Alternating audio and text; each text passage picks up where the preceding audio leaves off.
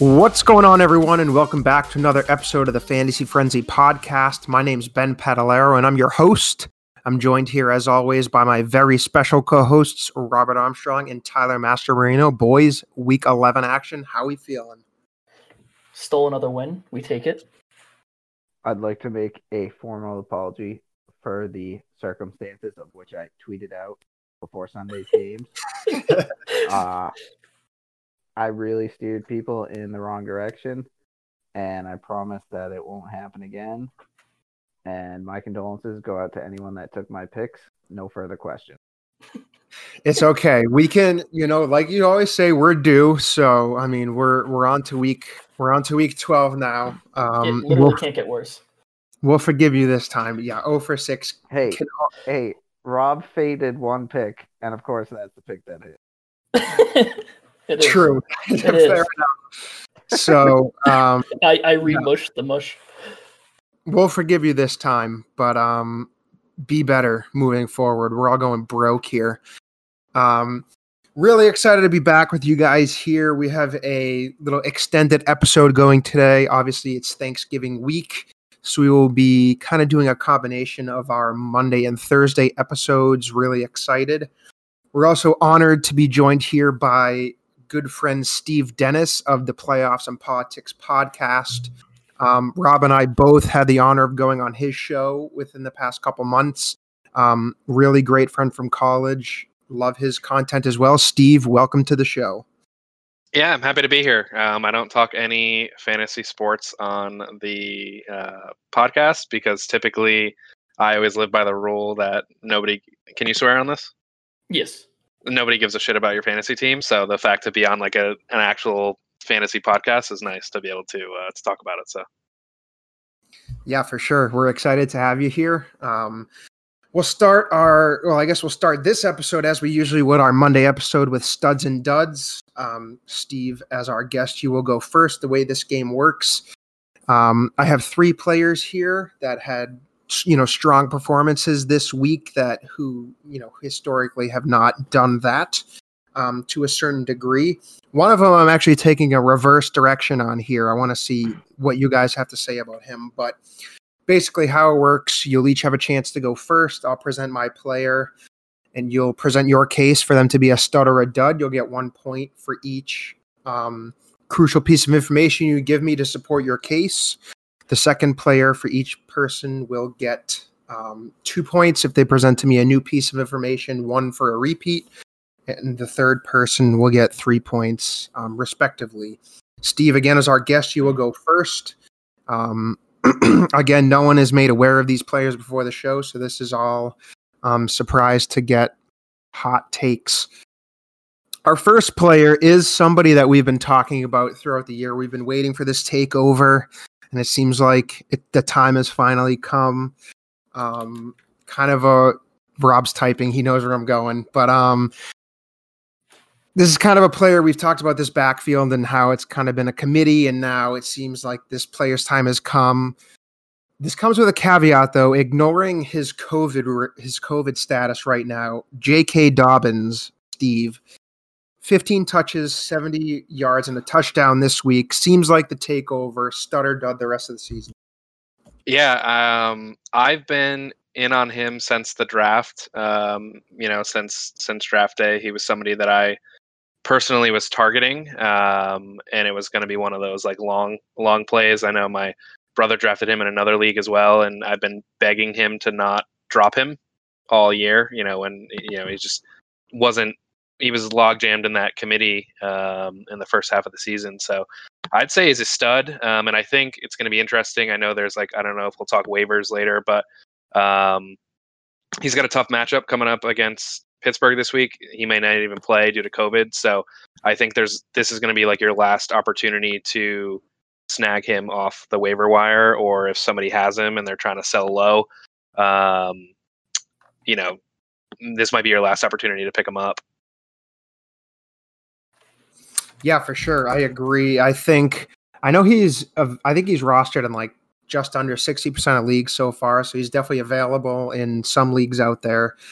Um, you know, in my opinion, you know, Mark Ingram's been the guy to this point, and I think you know, especially Rob and I have been talking about it all year, and we were actually texting about this the other day, how he's probably someone that we should have grabbed before this point, and now again the time has come. So I like your points there, Rob. I'll go to you next here. Um, J.K. Dobbins stutter dud the rest of the season.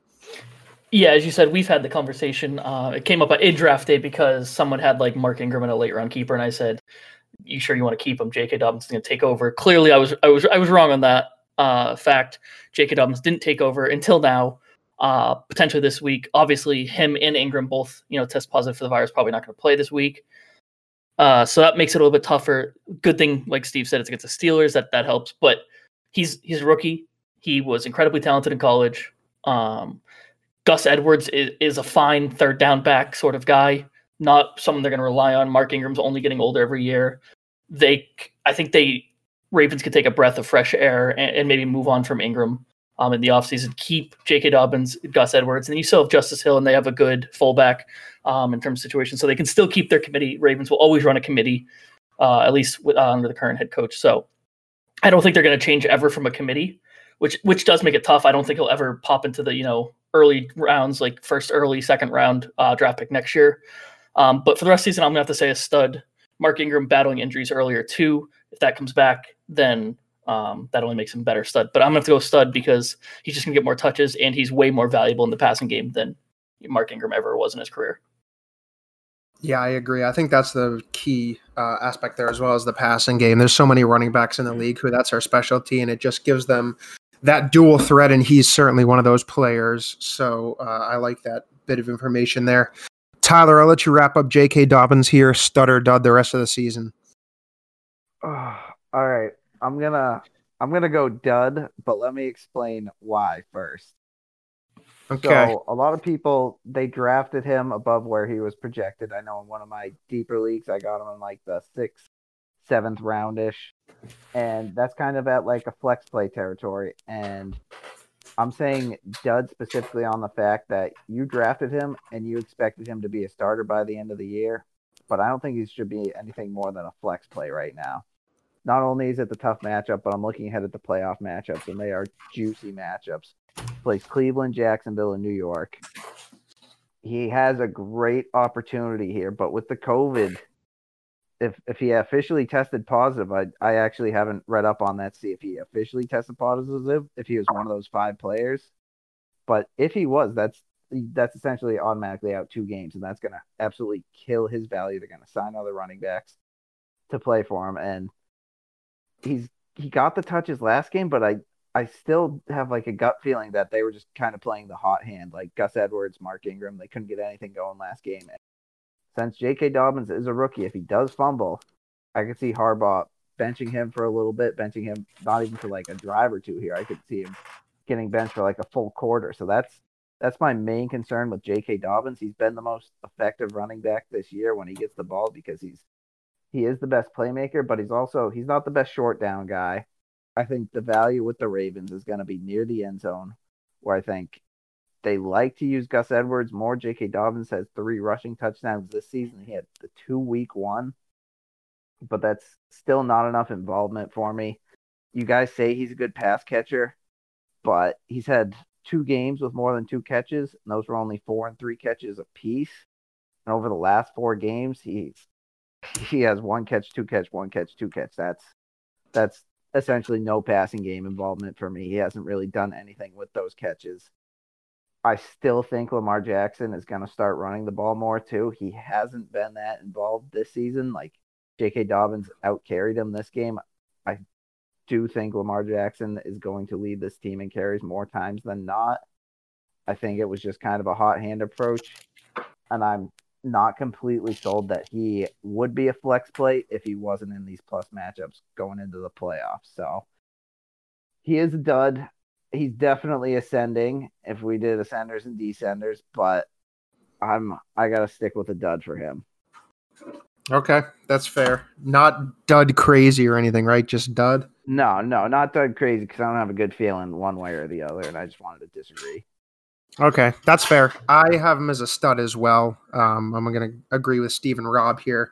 I think I, I, I, guess I've already said what I think. You know, the takeover has come. You know, he's a rookie. He's only going to go up, in my opinion. Hopefully, he doesn't miss time from COVID. I assume he's going to at least miss this week. Um, but we'll, I guess, we'll take it as it comes with him. So, Steve, I'm going to go ahead and move you to the back of the line here. Rob's going to go next for this next player, and this is where we start taking a trip back in time. Um, this player, I mean, you're going to get it as soon as I say it, but top three off the board in all your drafts. Um, such a disappointment this year in our league. He's been traded around like three or four times. I don't want to steal too much thunder for you guys, but it's not for a lack of volume. Obviously, there's been injuries and you know a disappointing season, and then this week, 21 carries for 103 yards, a receiving touchdown. Ezekiel Elliott getting back to his form today. So, Rob, stutter dud from here moving forward. I might say stud. Uh, I know the Vikings defense isn't great, so this doesn't it, that that this game doesn't mean a ton. Uh, however, they do play in the NFC least. Uh, there's still a chance that they make the playoffs, which is the craziest thing.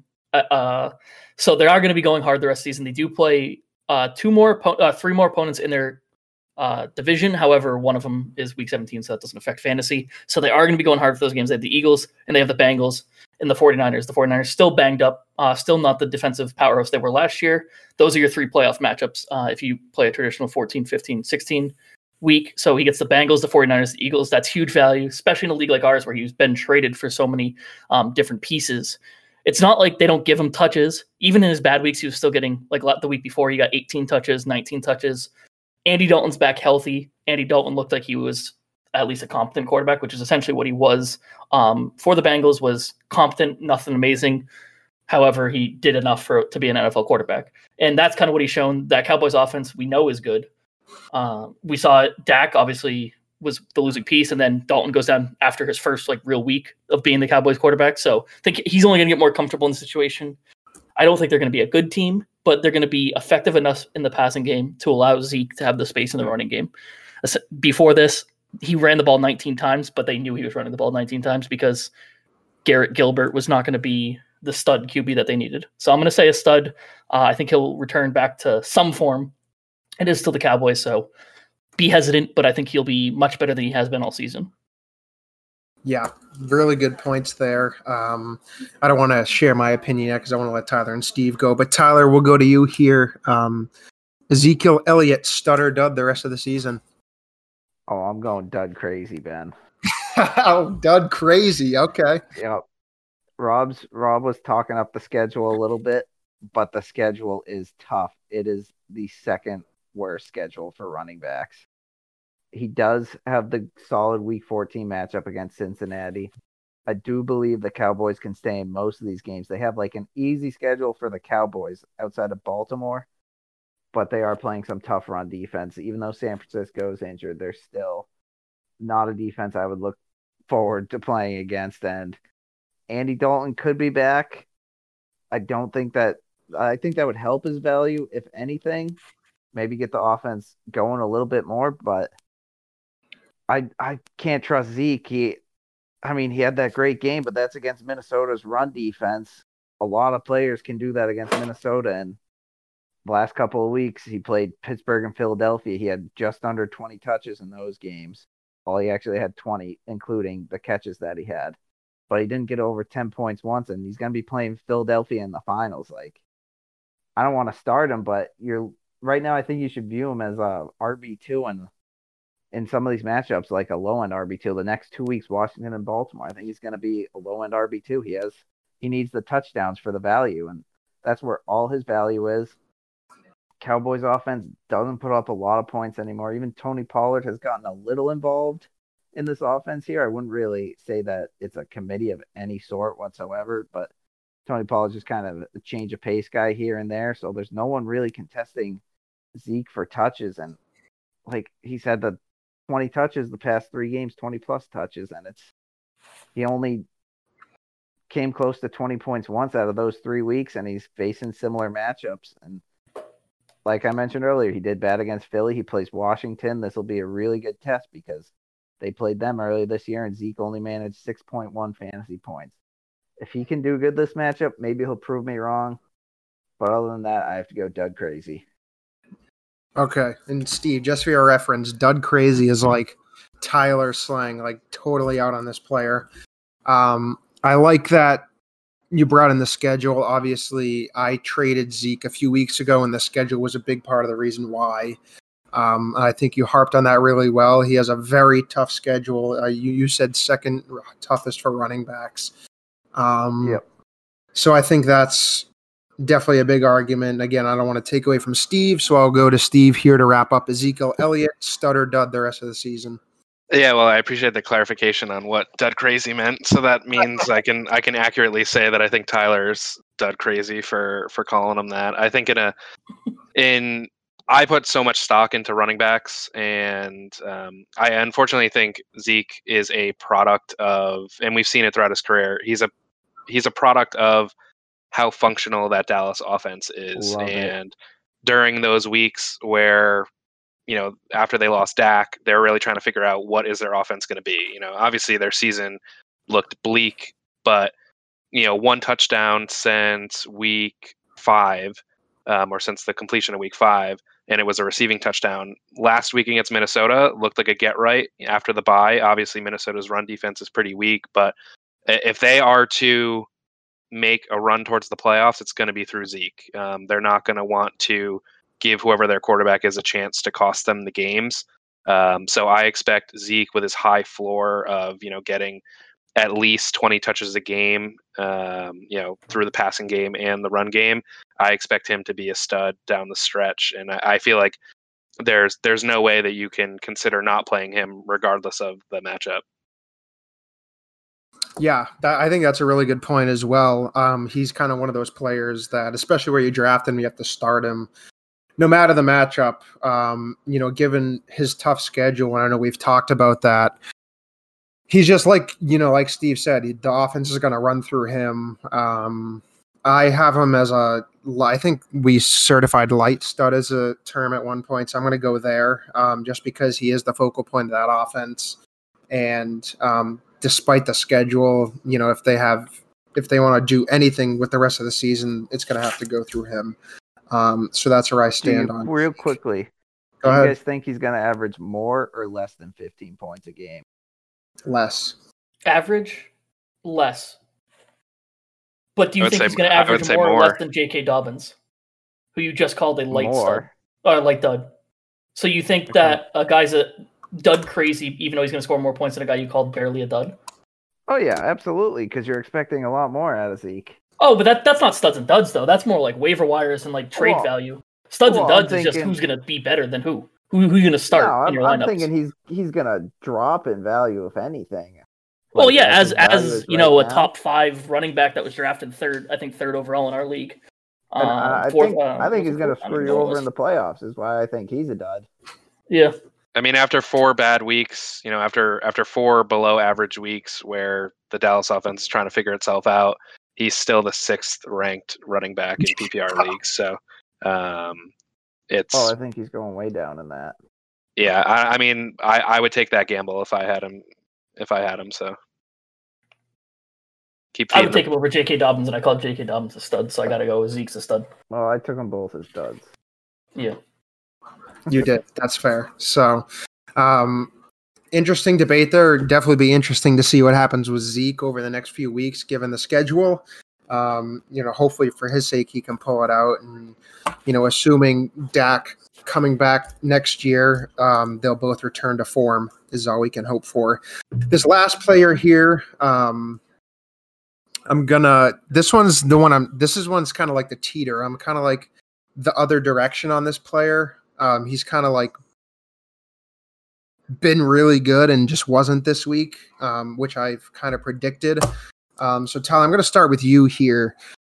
This player, um, undrafted, running back this year, obviously a running back. Um, you know, average week one and then just kind of took off week two and on. Has been really hot since then. Five rushing touchdowns, two receiving touchdowns on the year. Um, and then just has gone downhill the past couple weeks. Um, he does have three games over 100 rushing yards this year, but like I said, no touchdown now since week nine.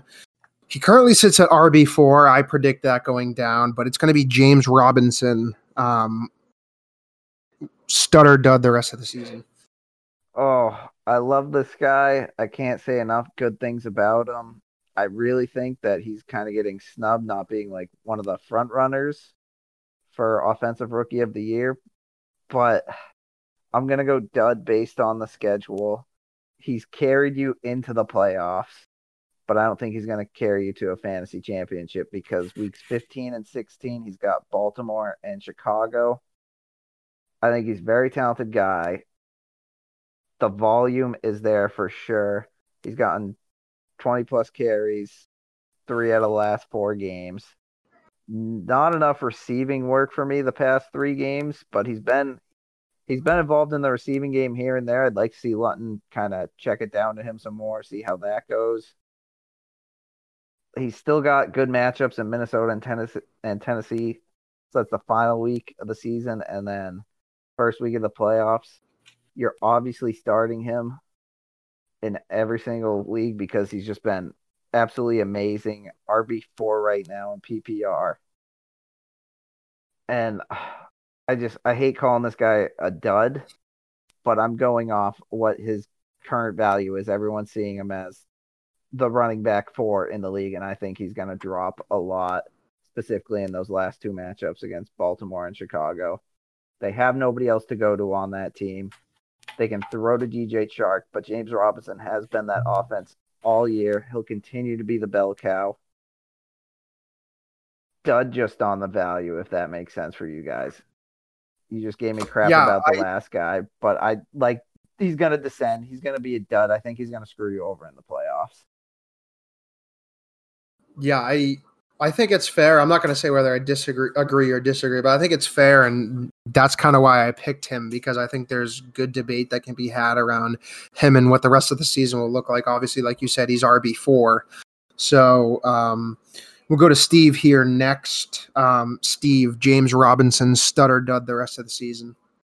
Yeah, I mean, I, I think that there's there's an owner out there who drafted either Saquon or Christian McCaffrey who made this really savvy move to pick him up during the year, um, and it has you know ridden him to this point where you've been able to get this far. But I, I do think he's gonna be a dud down the stretch. I think he's just um, it's been a great story to see him come out of nowhere, but I just think based on the schedule, based on Jacksonville not really trying to win, I'll say as like a, an organization, that I, I just don't see a real environment for him to be successful with the teams that he's going up against, and just you know they're they're they're getting ready to to book their flights for the off season. So um, yeah, I, I would I would categorize him as a dud the rest of the way.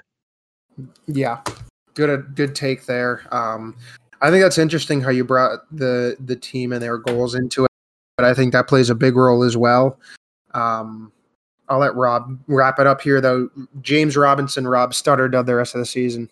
We're gonna go for a clean sweep of duds.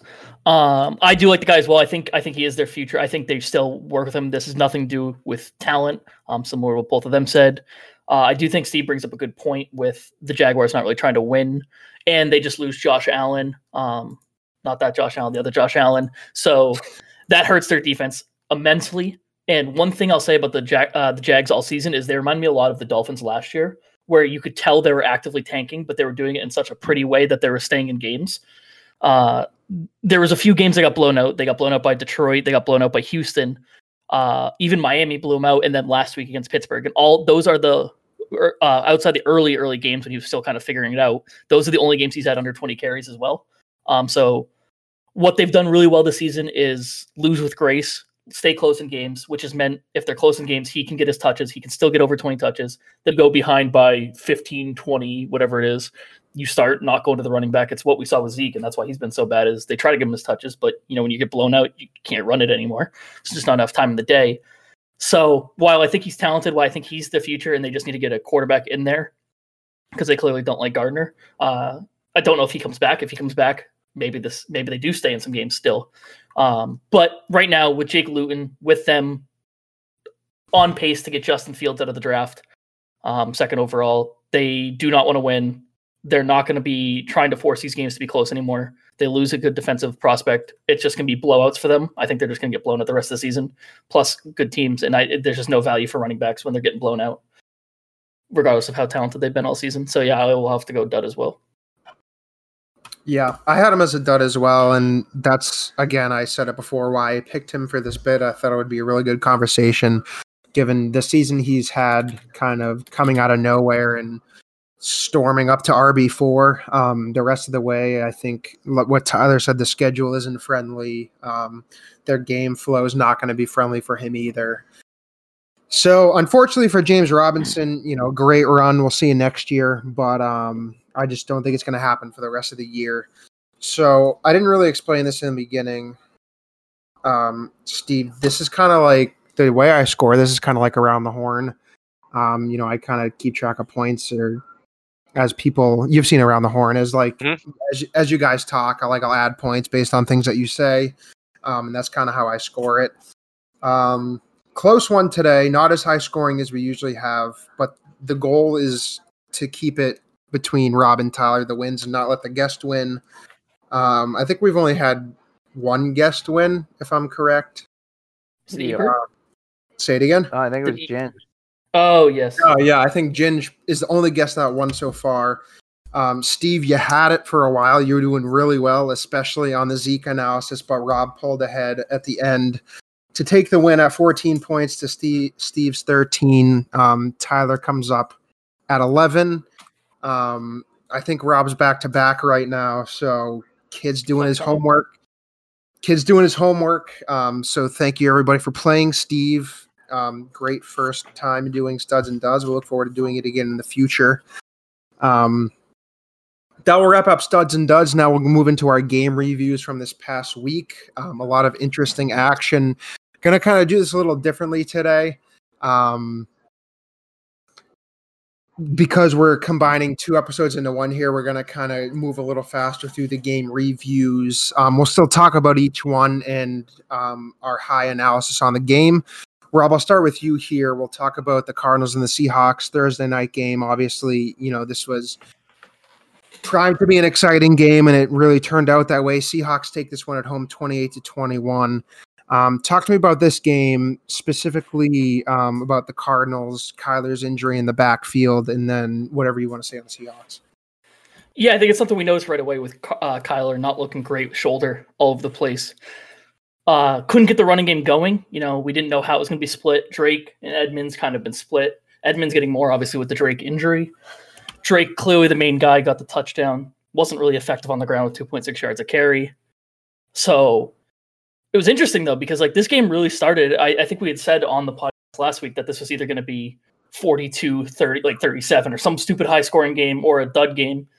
And we were right i, mean the first half it was four, uh, 16 to 7 at halftime. So defense is way better than i think we've seen either of these defenses play all year against two very high powered offenses. But you know russ cooked a little bit towards the second half. They got him involved Tyler Lockett was very good, nine receptions for 67 yards and a touchdown. DK got his touchdown. Could have had a second one hit him right in the face. I thought it got deflected, didn't get deflected, just hit him right underneath the chin. Uh, I guess Russ threw it too hard or something, but couldn't catch that. Could have had two touchdowns. Could have had a good day for both of them. Greg Olsen goes down with the injury, probably out for. He's hoping to come back for the playoffs, so that changes a lot because I know we've had actually Greg Olsen as potential waiver pickups here and there because he's actually somehow revitalized his career a bit um, with Seattle. But yeah, no, both the offenses looked very bad in the first half, but it's kind of saved you fantasy wise. It's always good. Thursday night games are always scary when you have people playing them. I know I had DK. I was playing against Lockett. Um, it's always scary how that goes. But You know, D Hop even had the five catches, 51 yards, not a normal D Hop day, but he saved it towards the end of the game. So there was fantasy points to be had for a relatively slow game between two high powered offenses. Yeah, I think the game uh, the game lived up to what it was supposed to be. Cardinals will go down to six and four. Seahawks will advance to seven and three. Next game I want to talk about is the Steelers at the Jaguars. Um, Steelers stay perfect, take this one at home, twenty-seven to three. Um, Tyler, kind of run me through this game. Um, I'm a James Conner owner. I'm not panicking yet, but obviously, you know, my eyebrows are raised as to you know the lack of production he's seeing. And then for the Panthers, obviously, we talked about um, James Robinson. Kind of just run me through your thoughts on this game. Yeah, so this this game went exactly how we predicted it. The Steelers didn't score as much as we thought, and I guess you could say the same for Jacksonville. But twenty-seven to three, Steelers stout defense, and James Robinson still produced on the ground pretty well. He still had seventy-three yards. Obviously, no touchdowns because nobody on the team had a touchdown, but the two guys that I'm watching on the Jaguars, James Robinson and DJ Chark. DJ Chark still had eight targets. That's what I like to see for wide receiver that I really hope gets more involved. But that's against a tough Steelers defense. I like I said last week, we are looking to see if the line and unit could perform, and they didn't. But those two guys still had very mediocre days. Definitely more of low end flex plays for those guys, but that's what you expect against Pittsburgh. And then on the Pittsburgh side of the ball, Diontae Johnson had a boom of a game. Claypool scored the touchdown, and Juju got a little banged up this game. So something to watch out for in the future to see how Juju plays and how that will affect the wide receiving core because these guys' value could change a lot if Juju has to miss time. Did Juju get banged up or did he just step weird walking to the sideline? That's what I saw anyway. Um, but we'll, I get we'll definitely keep an eye on it either way and update you guys on Twitter. Um, Steelers again go perfect 10 and 0. Jaguars go to 1 and 9. Next game I want to talk about is the Lions at the Panthers. Panthers take this one at home 20 to nothing. Steve, obviously no CMC again this week, and it looks like he'll be missing week 12 as well. Mike Davis in for his place. Um, no Teddy Bridgewater as well. Um, nothing going on for the Lions on the scoreboard. So, kind of just quickly run me through your thoughts on this game. Yeah, I mean, shout out PJ Walker. Um, you know, guy has a hell of a story uh, for making it to the NFL in, in his first start. So coming from the XFL and being cut from the NFL and waived a, you know, a dozen times. Um, the big thing I noticed from the game is Curtis Samuel. Um, I, I want to keep calling him a fluke, but he's starting to build some consistency there. Um, and it was encouraging to see him develop that with the backup. So, you know, if if if Bridgewater does come back this week, it'll be interesting to see do they pick up where they left off from uh, you know past weeks prior, where Curtis Samuel's really been skyrocketing for someone who's getting you know ten targets this game. Uh, his his ability to get some points in the backfield as well. Um, I think he's an interesting Swiss Army knife for that flex spot uh, for teams going down the stretch. Yeah, I like that as well. Um, and then hopefully, you know, they can piece together the rest of their offense. Um, when CMC returns, uh, again, Lions go four and six, Panthers will go to four and seven. Next game I want to dig into is our hometown game, heartbreaker. Um, Patriots go to Houston and take on the Texans. Texans take it 27 to 20. Rob, um, kind of run me through this game. How you feeling about the Patriots now? Four and six, obviously not territory that we're used to. Um, and then we predicted a Deshaun Watson ascent, and it seems like that's happening. He looked really good this week. So just kind of run me through. Uh, yeah, no, Deshaun Watson looked good. Uh, we know the Patriots defense has been still very solid. Um, so very much a shout out to Deshaun Watson for the way he played in the game. Um, however, there has been holes that have been found in the Patriots defense this year.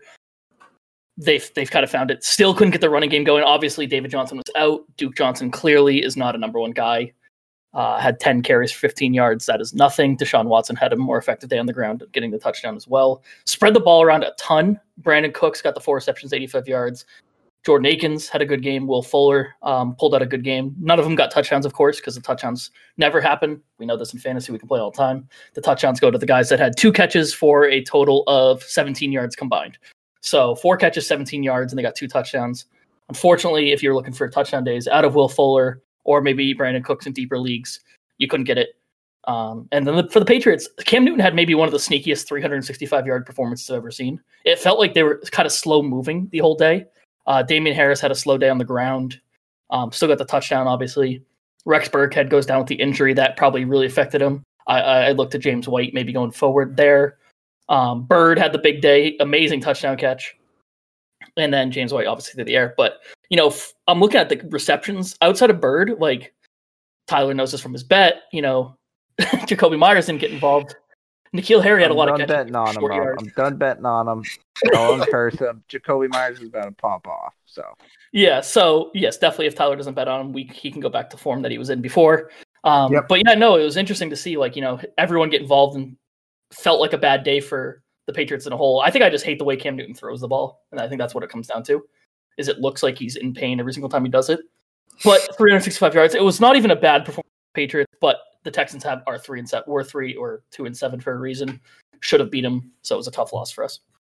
Yeah, agree. Again, like I said, Patriots go to four and six, unfamiliar territory for us, and then Texans advance to three and seven.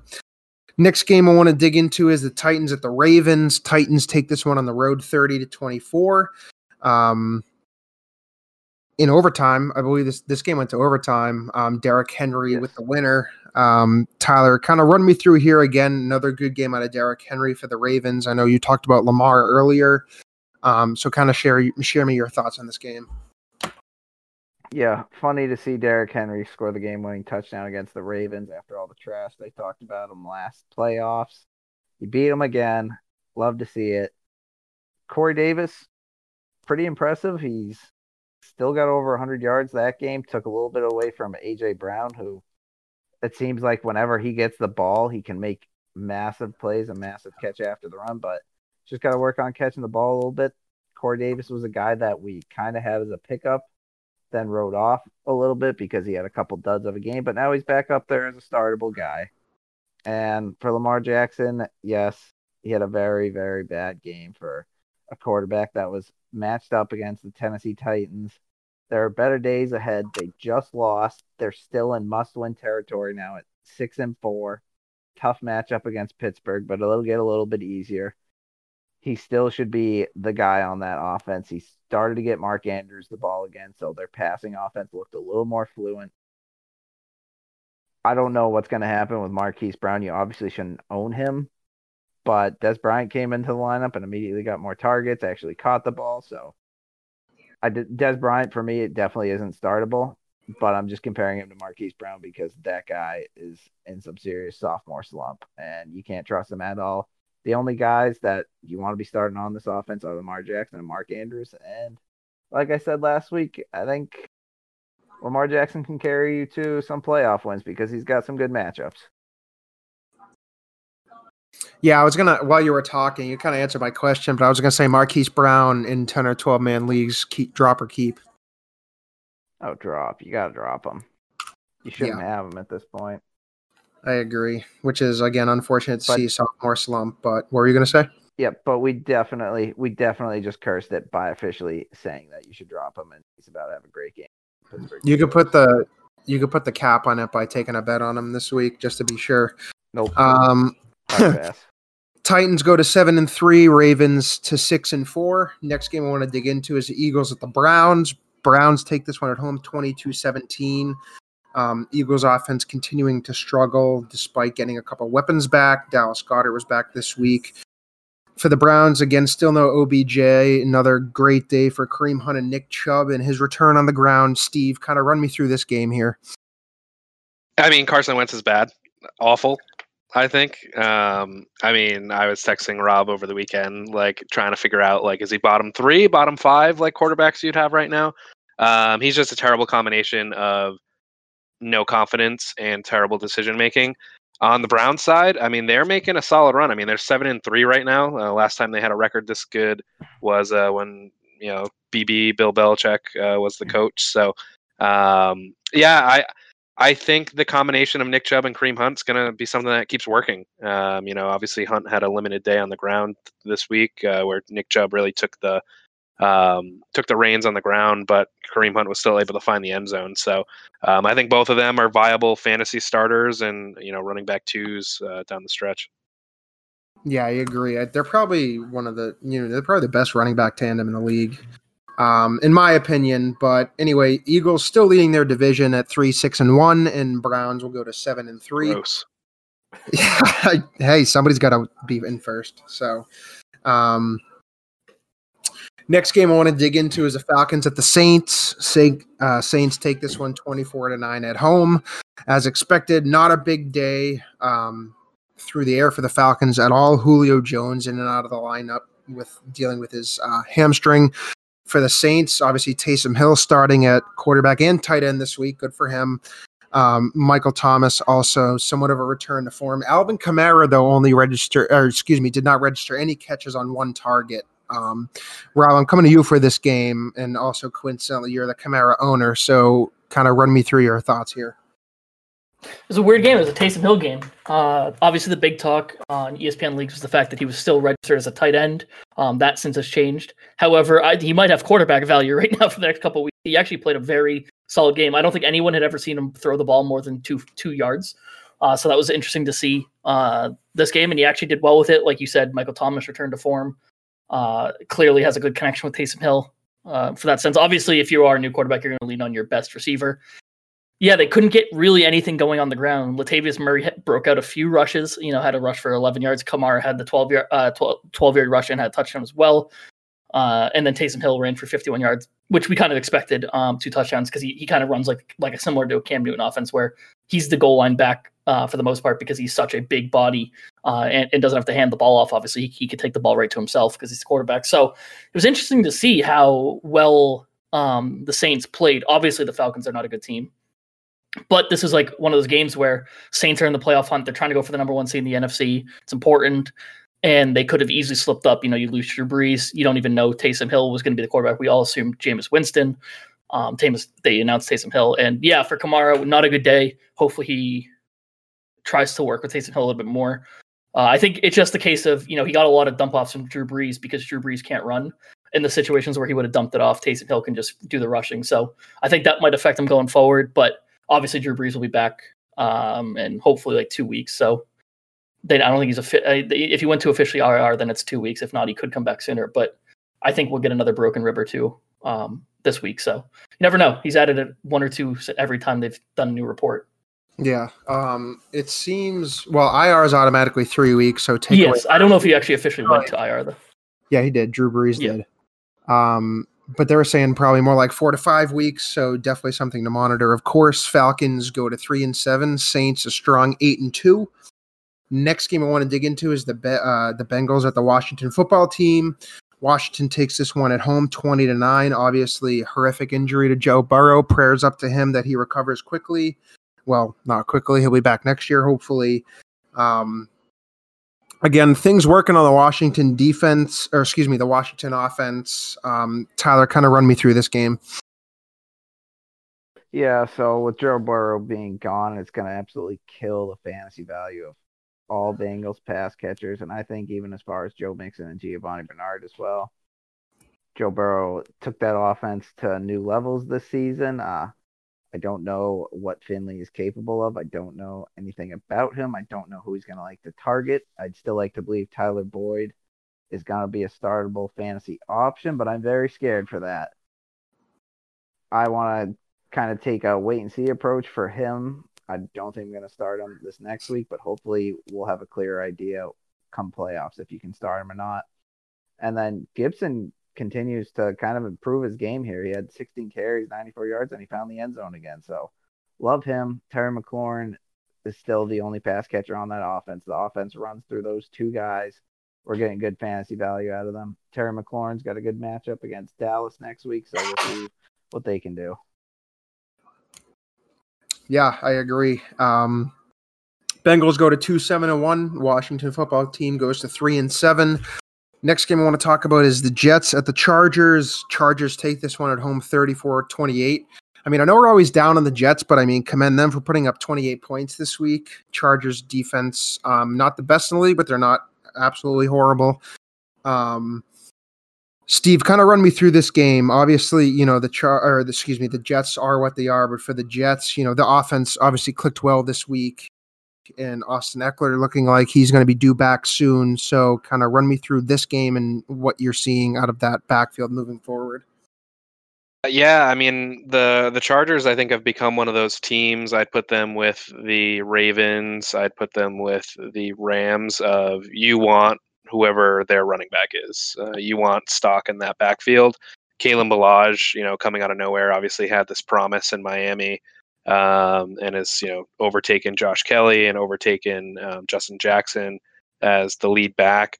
Whether or not Ekeler is able to come back this week is going to be a big question mark, but um, I think the more weapons that you can put around Herbert um, to continue his his amazing stretch, and and the Chargers have a really friendly schedule um, coming down the pike here. So I think it's going to be a, a, fun team to watch as that uh, division shapes out. Yeah, I agree. I think Rob's excited um, for Austin Ekeler to come back as well. Looked like he was doing some good work in the gym today, so we'll see what happens in the next few weeks. Actually, I know they're taking him off IR this week. I don't know if he'll actually play or if they'll push out to week 13, um, but definitely interesting to watch. Jets will go to 0 and 10. Um, Chargers will go to 3 and 7. Next game I want to talk about is Dolphins at the Broncos. This game was frustrating for me as a guy had the Dolphins defense this week. I thought that was a surefire matchup for them. Um, but the Broncos take this one at home 20 to 13.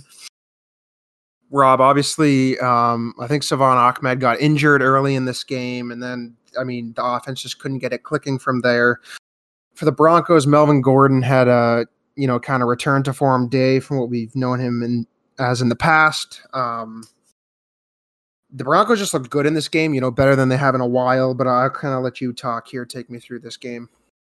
Yeah, I've been the one probably in the podcast the most harping on the fact that I, I think future in that Broncos offense. I like Fant a lot. Jerry Jeudy's very talented for a young receiver. Tim Patrick has shown up on day, especially today.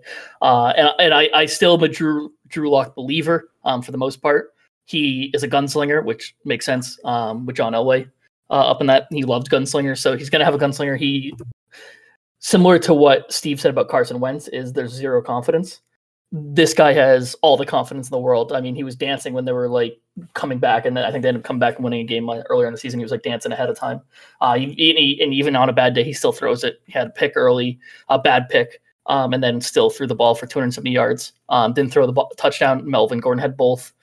That's interesting. That backfield gets ever more confusing. Uh, a day like today, they were both startable for to, to an extent. Philip Lindsay um, had only 82 yards and no touchdowns, so not a good day, but a startable day in the grand scheme of running backs. So I don't know what to do with that that running back core going forward. I think you have both of them, or you had both of them. So that's a decision for you to make. And then yeah, for the Dolphins, it's a really down game. They the weirdest thing is to take Tua out for they they confirm non-injury reason. Um, say similar situation when they took Fitzpatrick out, but you know, Tua as a rookie. It's like how do you? I feel like it's very bad to put your rookie in and take him out right away. Um, as soon as he has any hint of a bad day, uh, didn't even throw a pick, which is interesting, but wasn't wasn't have a good day. Got sacked six times. So yeah, really down day for the Dolphins, which is not what they need because they are in the hunt to make the playoffs, but I'm still I'm still on the Broncos offense until they crap the bed again, which will happen at some point. Yeah, I agree. Obviously, you just got rid of Noah Fant today. How are you feeling about that? I did get Darren Waller, so I'll be all right. You did. You did. Can't complain about that. Uh, Dolphins will go to impressive six and four still, despite the loss, and the Broncos uh, Broncos will go to four and six. Next game I want to dig into is the Cowboys at the Vikings. What a surprise we saw in this game. Again, um, we talked about Zeke's performance earlier. Cowboys take this one on the road, 31 to 28. Um, Tyler, again, kind of run me through this game. We talked about Zeke earlier for the Vikings. Adam Thielen, another good game. Um, Dalvin Cook as well, which we've I guess we've come to expect. But now, kind of moving forward, Thielen's on the COVID list. Def, definitely a risk to miss uh, miss Week 12, which we'll get into that matchup later. But I guess kind of run me through this game. Yeah, so for I'll start with Minnesota first. The three big boys that people have been starting every year: Dalvin Cook, Adam Thielen, Justin Jefferson, all had great games, and even Kirk Cousins himself proved that he can be a streamable option now. he definitely should not be an every week starter because we know very well that Kirk Cousins is capable of dropping absolute goose eggs here and there. But plus matchups against this Dallas defense, it's great. And if Thielen does miss time, I mean, fire up Justin Jefferson. You're already starting him, but now your his value just increased a ton if Thielen misses a game. Both guys found the end zone. Justin Jefferson, three catches, but made a couple big plays. That's kind of what he's done all year. He's been able to get some big plays. I'd like to see a little more targets. I think he will get more targets in this offense, even when Thielen comes back. So no concern there for any of those guys. And then the Cowboys, it's good to see them perform this well against. Uh, we we didn't think they had anything. I know Minnesota isn't the best defense, but we kind of rid off a lot of these receivers, and we said Zeke was going to be awful, but Andy Dalton comes back. He throws three touchdowns, and an amazing catch by CeeDee Lamb. He still only managed four catches for 34 yards, which is nothing crazy. Still kind of scared to start him since this was a great matchup. But for me, a guy I'm watching is Amari Cooper. Good to see him lead in targets and catches and yards, all those stats. They aren't the guys that they once were. If you have CeeDee Lamb in a keeper league, he looks awesome. He's going to be awesome next year. I'm so excited to see what he does. But Amari Cooper may be startable in some of these matchups coming up as like a flex low end wide receiver too. They do have some tough matchups coming up. But he's a guy that you can kind of look to start now and even CeeDee Lamb as well. Yeah, I agree. Um, I think you know we talked about Zeke a lot earlier, so I don't want to bang that drum too much. Um, I think your analysis was um, very good there. Cowboys will go to three and seven, Vikings to four and six. Next game I want to talk about is the Packers at the Colts. This one was obviously going to be a really good game. Um, couple a game of two strong defenses didn't exactly go that way. Um, Colts take this one at home, thirty-four to thirty-one. Backfield woes continue for um, Jonathan Taylor, um, and then for the Packers, obviously Davante Adams did his work. Aaron Jones, uh, mediocre day, like 70, uh, 17, excuse me, fantasy points. Um, Steve, kind of take me through this game here. Yeah, I think uh, my big takeaway was on the the side of the Colts, and Philip Rivers seems to be trending upwards. Um, you know, and and he's not someone that I want to put my you know stick my name to and be held accountable for that. But um, you know, he I think he's tr- heading in the right direction as that team finds its form and, and as they start to get healthy. And a guy that I'm looking at um, is Michael Pittman, and he was somebody that I was looking at uh, before the season started as a, a, late flyer in the draft and a sleeper. Um, he had a great day, three catches, 66 yards, and uh, a touchdown. Um, they seem to be putting some more trust in him as he comes back from injury. So that's going to be interesting. There's a lot of targets available there with T.Y. Hilton um, and him falling back to earth. So uh, Michael Pittman is a guy that if he's on your waivers, I would uh, run out and uh, grab him this week. Yeah, I agree. And Rob, you and I were texting again about this earlier in the week. It was actually we were talking about J.K. Dobbins versus Michael Pittman. I ended up grabbing Pittman, um, so I like Steve's analysis there. I guess Rob, between the two of them, who would you take the rest of the season, given their positions minus Dobbins's COVID scare? Yeah, obviously not including this week. Let me just quickly look because I don't know the Colts schedule off the top of my head. Yeah, that's uh, maybe Pittman. I mean, they got the tit- Texans twice, uh, and the Titans and the Raiders, which Raiders are a good team, but you know, not an incredible defense. Uh, I'm, you know, you might take Pittman. I mean, it depends on your situation, obviously. Yeah. Uh, I feel like a lot more running backs have, a lot more bigger name running backs have been the ones that have been injured. So that's probably who you're looking to fill the spot of. Um, but you know, if you're not, and, and you kind of have your running back depth sorted, Pittman's not a bad option, and, and a very friendly schedule. Yeah, I agree. I think he's really you know, rose to fame a little bit here, especially in the past few weeks. So it'll be exciting to see what he can do for the rest of the season. Uh, Packers, or excuse me, Packers will go to seven and three, as well. the Colts. Next game I want to talk about is Sunday Night Football. Here, obviously, really exciting rivalry game. Chiefs at the Raiders. Obviously, the Raiders won this game earlier in the season. Chiefs take it this time, thirty-five to thirty-one. Clyde Edwards-Helaire had two touchdowns. Um, good to see they finally got the running game going against the Raiders this time. Um, good game for the Raiders as well. Um, you know, kind of up and down. Uh, Rob, kind of run me through this game.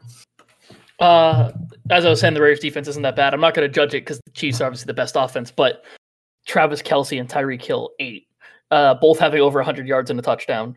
Tyreek Hill 11 catches, Travis Kelce eight catches. So those are the big guys you drafted early from this team with Patrick Mahomes. All three of them had good days. You're happy there. Clyde Edwards Clyde Edwards Helaire. The reason we said that they didn't win against the uh, the Raiders the first time was not getting the running game involved. They clearly fixed that. So that's a good day for him. Do I think it's going to continue forward? Not on this consistent basis, but you're you're happy that Bell doesn't get hasn't been getting involved as much. I think out of the most part, that's what you've taken if you still have Clyde on your team. Um, that Bell really hasn't gotten involved as much as he could have been. He did get a touchdown, but still only seven touches. So uh, with the with the Raiders, um, uh, Agholor is the biggest surprise there. Waller had his day, the 88 yards and touchdown. Agholor also had 88 yards and touchdown. Um, that is someone who I'm looking at because I feel like we talk about him every week, and, and every single time we talk about him, we have to joke about the fact that he didn't know how to catch a ball for the Eagles, and now the Eagles have no one that can catch a ball other than Fulgham. Uh, and Agholor has obviously moved on and, and has somehow revitalized his career with Derek Carr, who's looking like a stud. I think Ben, you called it a few weeks early, uh, but you had the foresight to see it, um, and he's now starting to show it. The announcers were all over Carr for this game. If you listen to the game, they they were talking about how they almost sounded like Carr was like Tom Brady, uh, the way they're talking about him. But no, it was a good game for both teams, offensively, fantasy wise. Kind of everyone got involved. Even Josh Jacobs saved the day with a touchdown, um, with only having 55 yards. So good days all around for everyone, fantasy wise. Yeah, I agree. Um, it was a really exciting game to watch, obviously, as we knew it would be. Chiefs go to nine and one, Raiders to six and four. Last game I want to talk about here is Monday Night Football. Last night, Rams at the Buccaneers. Rams take this one 27 to 24, which I was kind of surprised about. Obviously, two strong defenses, but um, you know, it's Tom Brady and his offense. I thought they would put on a little more of a show, but Jared Goff, I mean, crazy on 376 yards and three touchdowns. Um, a lot to talk about there. For and then Cooper Kupp had a huge game as well. I feel like every time I turned around, he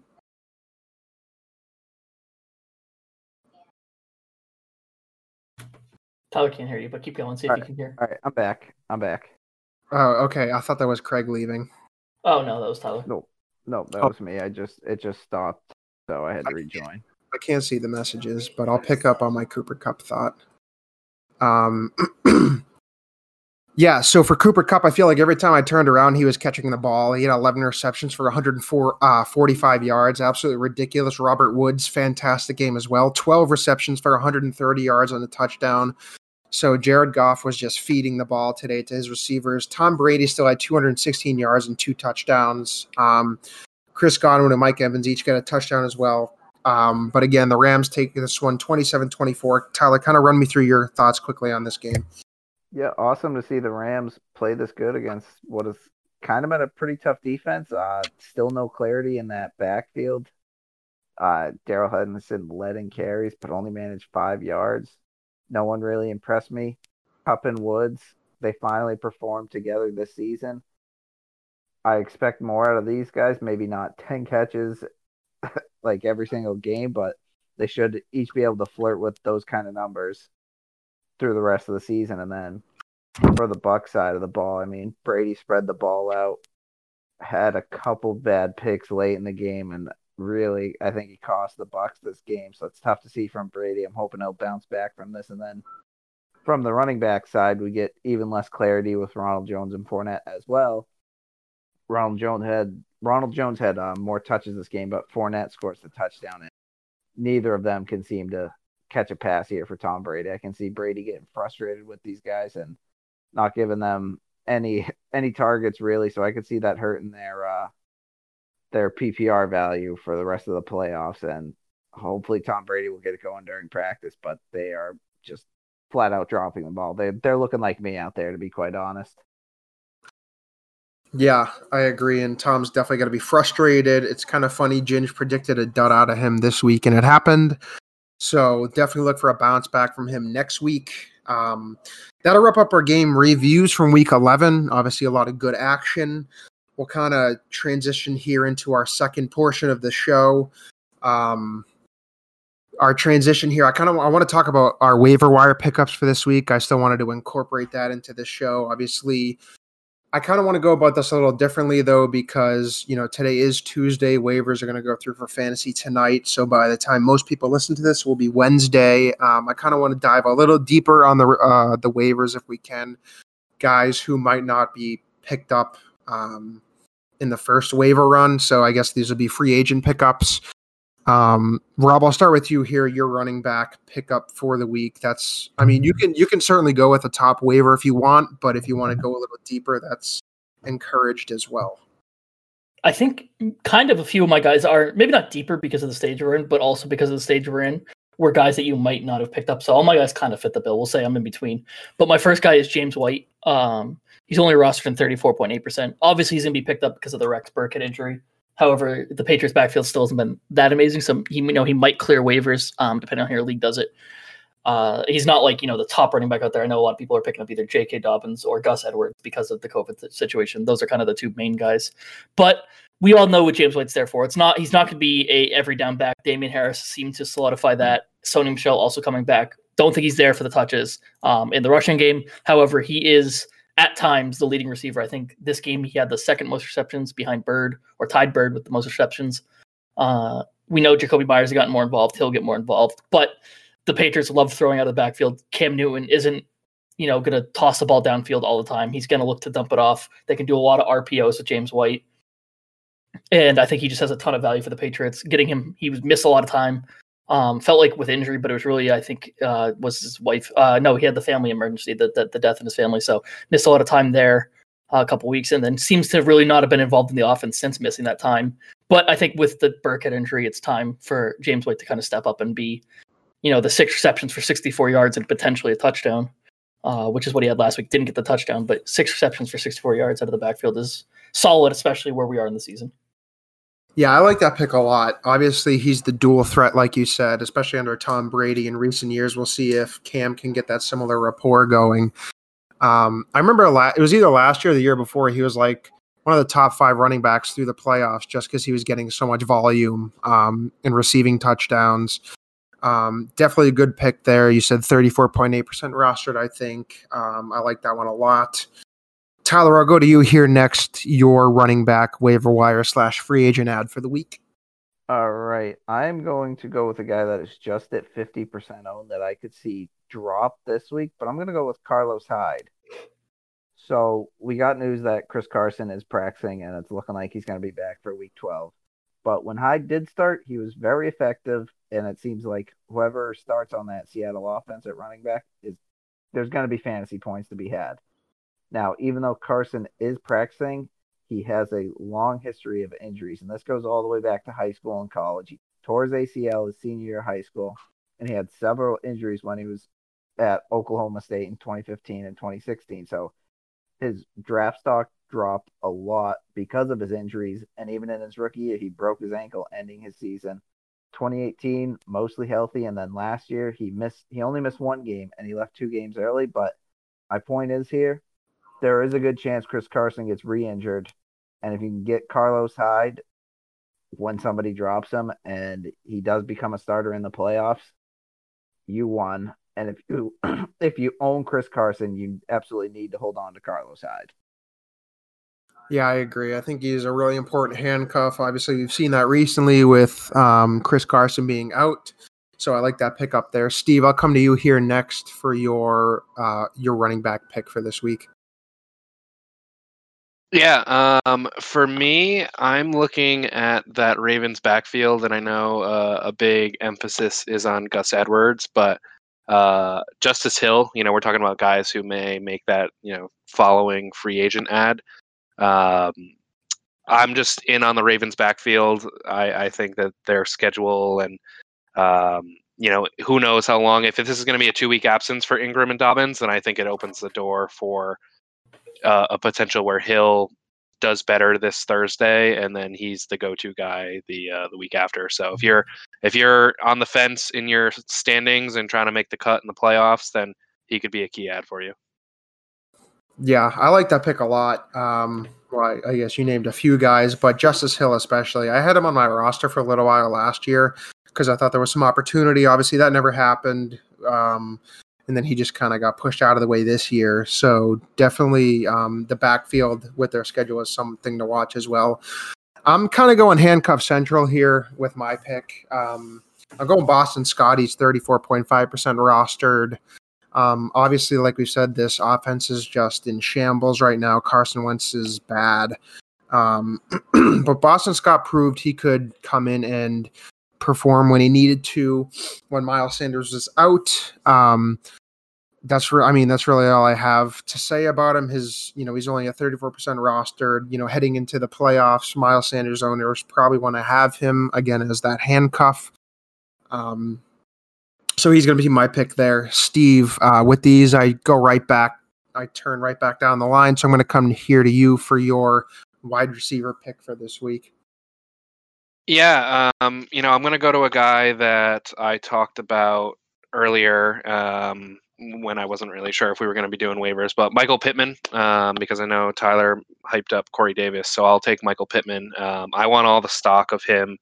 Um, I would take Dobbins over him with, with that question that you asked Rob earlier, just because I put such a high value on running backs. But uh, he seems to be emerging as the guy, um, and and we'll see if he's able to continue that chemistry. But a flex definitely, and if he's able to continue that, a possible wide receiver too, uh, based on their schedule and with Philip Rivers uh, starting to trend upwards. So. Yeah, I agree. I like that pick as well. I think um, obviously, you know we you know what you get out of Philip Rivers, so he can um, definitely support a, to- a top wide receiver, um, as he has in the past with Keenan Allen, of course, um, and then bringing up lower end talent. So I think that's a good pick. Um, Tyler, I'll come back to you here um, for your wide receiver pick for the week. All right, and that's a guy that we did talk about a little bit before as well. It's Nelson Agholor. He's 16% owned right now. You are definitely taking a risk if you're picking him up and intending on starting him. But he does have great matchups to get you into the playoffs. He plays Atlanta next week and then the Jets. Those he has the the real chance to boom those games. It's a risky start, but if you're desperate, you can start him. Yeah, we've talked about him a lot. Um, well, it started out with Hunter Renfrow, and then it was Nelson, uh, Nelson Agholor and he's kind of like Rob said, revived his career this year, which is great to see. So I mean, he's definitely someone you can grab and you know take as a flyer if you need to through the playoffs, especially if an injury happens. Um, so I like your pick there. Rob, I'll let you wrap. Well, I'll go after, but Rob, I'll go to you here. Your wide receiver pick for this week. Um, so mine was going to be Nelson Agholor. I thought this that we finally moved from just being solid to actually being pick upable. Uh, we've always talked about him just being solid, but always said stay away from him because that offense, there's a couple of different options there. However, I do have a backup. It's Tim Patrick um, from the Broncos. Uh, he is rostered. I don't have it right in front of me. I had I had it in front of me, but he was he's not rostered in a very large amount of leagues. Obviously, uh, had a big boom game here. Eight targets, uh, five receptions for 119 yards. I think I had talked about him a couple weeks ago as potentially being um, rosterable when Fant was down with an injury because there wasn't as many options. Jerry Jeudy, while he's incredibly talented, is more of the deep ball threat. KJ Hamler's fast, but hasn't been getting as involved. Um, and it's really Tim Patrick is kind of the leaning on or the shoulder Drew Lock leans on um, when he just needs to find someone. He's more of the higher volume targets um, than someone like Jerry Jeudy. So I think there's value there. There's a lot of targets there. Um, and, and, then when you know when we're taking stabs at random wide receivers on free agency, I think Tim Patrick's a pretty solid one. Tough schedule, but you know it's not horrible. Yeah, I think we mentioned him a couple weeks ago. I don't remember if we had him as a stutter and a sender, um, but I definitely agree with you there. Obviously, Jerry Jeudy on the team as well, but Tim Patrick's kind of creating his own path, which is um, really cool to see. I was torn between two players here. Um, my first one was Michael Gallup because he's only 40% rostered, and obviously Andy Dalton's coming back. Um, but I'm gonna go. I'm gonna lock it in with Josh Reynolds from the Rams. He's only 24% rostered. Um, you know, this week wasn't a great sample. He only had three receptions for 32 yards, but over the past three weeks, I mean, he's had a floor of between four and eight targets. Um, he has two receiving touchdowns on the year, so I mean, he's definitely not their top option by any means. Obviously, that's Cooper Kupp and Robert Woods. Um, Van Jefferson had a touchdown this week as well, so that at least tells you that Jared Goff is, you know, trying to spread the ball around. I think Josh Reynolds is a really good talent and definitely someone worth rostering um, into the playoffs here, especially if an injury happens to Copper Woods. Um, he'd definitely be someone to own. Um, so that's why I'm going to pick him there. Rob, for tight end, I'll come right back to you here. Um, your pick for this week. I've had him before. Uh, he's did had a good week, and that's kind of why I'm picking him. But it's big Bob Tonyan. Uh, I just kind of like saying Bob Tonyan too. I think that's probably more of it. But you know, the Packers obviously Aaron Rodgers is very good. Um, he is the leading, or he is the number one tight end on that team good quarterback, good a decent tight end. You take that every time. We talk about it every every week. You know, the tight end goal is five catches for around 40 to 50 yards and a touchdown. Literally exactly what he had. He had five catches on five targets for 44 yards and a touchdown. That is like outside of your top tight ends, a dream tight end week. Um, and he had it. And I just think, you know, Aaron Rodgers says cl- clearly likes him, even in bad games, like still tries to look for him here and there. Uh, for tight all all things considered for tight ends, I think he's very solid and very talented um, and we'll continue to build that chemistry with Rodgers. Yeah, I'm just gonna go here too. I also had Robert Tonyan, 41% owned. Um, I literally had all the same points as you. If it's he's volume driven though, um, like you said with the targets, if he gets if he gets like five receptions, he just has a super high floor every time he does reach that five reception mark. His minimum is like 13 fantasy points. Um, I don't really need to beat the drum or report uh, repeat any of the facts you stated, but um, I had him as well. So Tyler, I'll go on to you here. Your tight end ad for this week. Uh, to me, the tight end landscape hasn't really changed that much. Uh, no big injuries this week, so I'm gonna skip tight ends and say you should go out and get yourself a defense if you have a defense that doesn't have that good of matchups. And a team that I'm looking at is San Francisco right now. And before you go out and pick up San Francisco, obviously look at what's available on your waiver wire. Defenses get dropped like crazy. I'm in a 12 man league that's competitive, but the Indianapolis Colts just got dropped last week. So there's a that's a team that I'm definitely targeting. But back to San Francisco, weeks 14 and 15 for playoff matchups. They get the Washington football team and Dallas. So those are winnable games for them. I think San Francisco defense has underperformed this year, even with all the injuries they've had. I think they can still be a pretty scary defense to play against, and they can they might be able to bully those teams. So that's a team that I'm looking at picking up. Yeah, I respect it. I like that you're being honest and um, giving us your opinion on the tight end landscape, and I appreciate the defensive share. Um, Steve, I'll go here, or I'll go to you next here to wrap up the tight ends. Yeah, I think uh, Dalton Schultz is a guy, uh, 35% owned in leagues. I've I've had him uh, because tight end was not a spot that I addressed in my draft, and I've really I had was really just you know trying to pluck players that I can get some value out of. I think with Andy Dalton coming back, um, you know he's going to look for a safety blanket, and I don't think it's going to be Amari Cooper streaking down the field. I do think it's going to be somebody like Schultz who can can block as well, so he's going to be on the field a lot. So I just think your floor there, um, you know, I think he's averaged 10 points in the games that he's played. So with tight end being as thin as, thin as it is, um, you know, if you're hurting for a tight end, he's he'd be my uh, guy to look at. Yeah, I think that's fair. We we talked about him, or, or uh, I can't even talk earlier in the season. Um, you know, his production's kind of been up and down, but definitely someone you can fly in a week if you need to.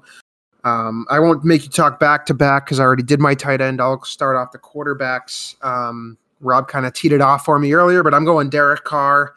Um, like Rob said, you know, I've been touting him for a few weeks. The ascent was coming, and it's here. Um, he's only 48% owned, which is kind of shocking to me. Um, but then again, there are a lot of really good quarterbacks out there. Um, did have an off game at Denver, but then he has Atlanta, New York Jets the next two weeks. Um, I think he, he continues. To, I think he continues his ascent in these games, and he's definitely someone that you can use to make the playoffs or through the playoffs if you really need to. Um, so, Steve, I'll go back to you here for your quarterback ad.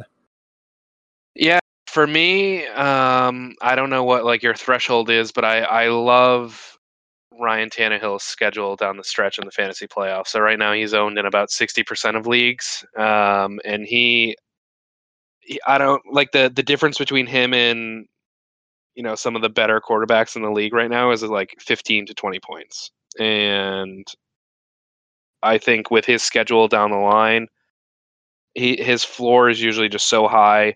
He's not usually turning the ball over as well. So um, I'm a high floor person. That's what I look for, uh, and he's someone that I'd be looking for if you're hurting for a quarterback or looking, you know, at your quarterback currently, and and you don't like his schedule in the playoffs. That's someone who I'd be looking at to to grab. Yeah, I agree. Schedule's huge, um, especially given this landscape for the rest of the season. So I like that call there. Tyler, I'll come to you here next for your quarterback ad for the rest of the season or for this week, excuse me. Yeah. Um, Philip Rivers is a guy that I'm eyeing. Uh, he's 14% owned right now. He's got some very good matchups up until the finals. He's got Tennessee, plays Houston twice, and the Raiders. Those are all plus matchups, and he's been improving his game a lot lately. He started off very slow. This was a new offense for him. Kind of expected that, but he's starting to impress a little bit. He played very well against the Green Bay secondary, who I believe is a very good secondary. And they had Jaire Alexander, they had everybody that game. And he threw for almost 300 yards and three touchdowns. So he's definitely a streamable option for the next four weeks. Yeah, that's wild. Actually, you know, they have so many. I mean, the team is what it is, but they have, you know, so many good weapons. I mean, Amari Cooper, uh, CeeDee Lamb, fantastic catch last week. Obviously, Zeke, we talked about. So I think that's a really strong pick. And um, yeah, given their division, it's wild that they can still make the playoffs. But um, best of luck to them as they try to do that. So that'll wrap up our waiver ads for this week. Um, I do want to get a little ascenders and descenders in here before we hop into the week 12 previews. Uh, we'll just do you you three will go. I'll do one ascender and one descender each. Um, Rob, since you're still warm from talking, I'll let you go first. Who's your ascender and who's your descender? Uh, so my ascender, I had two, and just so you don't get excited that I'm talking about Diontae Johnson, I'm going to go with Michael Thomas. Um, I, I was going to go with Diontae, but I'm going to stick with Michael Thomas only because uh, we talked about him last week, and it was very grim. You know, finds found like three different ways to you know get missed most of the season, has an injury, gets in a fight, and then re-injures himself in practice. I mean, it seemed like if you and and in our league obviously, but yeah, no, Michael Thomas, we had him last week as potentially or we just kind of talked about him. Obviously, found a way different different ways to miss the season. Gets injured, comes back, um, gets in a fight in practice, so they sit him. Comes back, gets injured in practice, so they have to sit him again. You know, they, and then and then has kind of some bad weeks to start off the season. It was not the Michael Thomas that went in the first round in most drafts, if not right at the start of the second round, depending on um, how many teams in your league. So he had a very good week um, this week, and I think that with Taysom Hill, and even when Drew Brees comes back down the line, if that's if that's even in the fantasy season, um, because there is rumors obviously that we talked about earlier, Drew Brees might miss four plus weeks, and that would obviously push him out of um, or towards the end of the now season. recording. You can go fuck yourself. I'm, just gonna, I'm just gonna ignore him and not follow that, but um, I'll continue, I'll continue where I left off, but so yeah, Michael Thomas. Uh, basically, Drew Brees might not come back for the till the end of fantasy season. So he clearly has a decent relationship with Taysom Hill, and and I think that'll push him going forward. Do you want me to also give you my descender now, or do you want to go ascenders first? Nope. I want you to give me your descender. Okay. Well, I'm gonna go with Travis, Travis Fulgham, who's already started his descend. I think the last two weeks he had eight catch, uh, one reception for eight yards, um, in back-to-back weeks. Not good looked like he was going to be kind of like one another surprise story of the season as a talented guy that um, came out of nowhere, had a had a fun story to get to the where he was in the NFL. Um, but Carson Wentz just is not good at all. Steve already talked about it. I don't have to say too much more about that, but Carson Wentz just isn't it. The Eagles just aren't it. I hope they I they play so bad that I almost want to see the Cowboys in the playoffs. That's how bad they play. Um, I hope they lose their spot. I'd rather see the football team in it actually, but I, I do hope the Eagles do not make the playoffs because they do not deserve it with the way they're playing. They have right now the most talent with the least amount of injuries, in my opinion. And Travis Fulgham is one of them, and he has not done anything. And I just, even if he does kind of return to getting a few catches a game, there's just not enough efficiency in that offense to make him worth anything. Yeah, fair enough. I like your picks there. Um, Tyler, I'll go to you next here. You're one ascender and one descender for the rest of the season. All right, I had him last week, but I'm sticking with him because he had a bad week. I'm going Lamar Jackson. Played very bad against a bad Titans defense. I think he should have done way better than that, but I still think he's going to take over at some point. He was the MVP last season for a reason, The Ravens just don't seem as good as they were last year. Marquise Brown has been an absolute no show this season. Hopefully, he can catch something that's not COVID. And Mark Andrews is starting to play better. So, finally, something good that I could say about that offense is Mark Andrews. I mean, this game could potentially be canceled the Thursday night uh, Turkey Day game because uh, 10 guys on the Ravens just tested positive, five players, five personnel.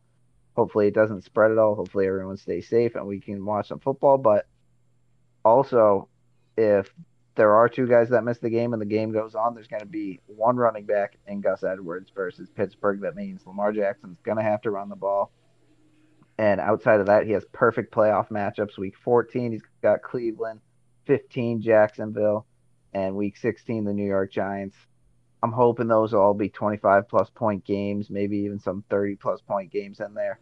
If your trade deadline hasn't passed, I think now is the right time to try and get him after he just played bad against the Tennessee Titans. Yep, I agree. I think. Well, what do you? Um, actually, never mind. I'll just move on. I'll go to Steve here. Steve, who's going to be your ascender and descender for the rest of the season? Uh, so my ascender, I talked about him in the waivers, and I, I'm just very high on the Titans just because I, I love their brand of football, and especially as it starts to get colder. Um, I just love Mike Vrabel and his culture that he's building down there. So Ryan Tannehill, tough matchup against the Colts this uh, this week. So uh, as I talked about, only owned in around 60% of leagues. So if your deadlines at the end of the week, I, I, know some people who play through week 17, their deadlines next week. Um, maybe your last opportunity to scoop him up after uh, what looks like a tough matchup this week. But after that, I view him uh, having a, a, really strong rest of the season. And uh, for my descender, I'm going with Josh Allen. I know. Uh, I know I, I get a lot of flack for, for saying Josh Allen is, is average and, and not as good as he is uh, is portrayed or, or playing right now, or like his stats may show. But upcoming games against San Francisco, Pittsburgh, and New England defense, which you know has its days, Miami. So not a friendly stretch at all, uh, especially for the fantasy playoffs. So um, again, with us talking about uh, the trade deadline, I think this is an opportunity for uh, people to sell high on uh, Josh Allen. Yeah, I will inter. Let me intervene real quick yeah, because I forgot to do my descender.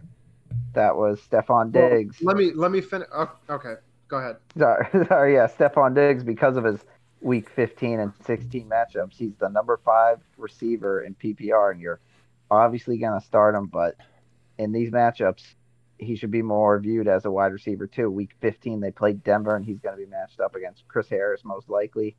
And then week 16, he's going to be playing New England, and could be Stephon Gilmore. So those are going to be tough matchups for him. You're obviously you're going to start him, but don't expect as much out of him. Yeah, I was going to say I like the Tannehill pick. We've kind of touted him in this area um, at prior times in the season. You know, obviously AJ Brown is a fantastic asset for him and Derrick Henry, even on the running side of the ball.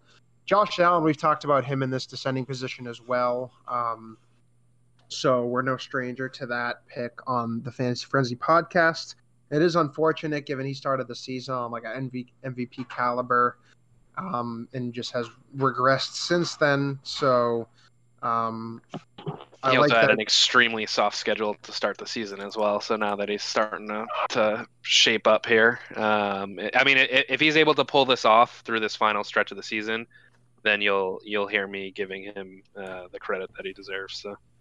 All right, very fair, very fair. We'll see what happens. Um, that'll wrap up our ascenders and descenders for this week.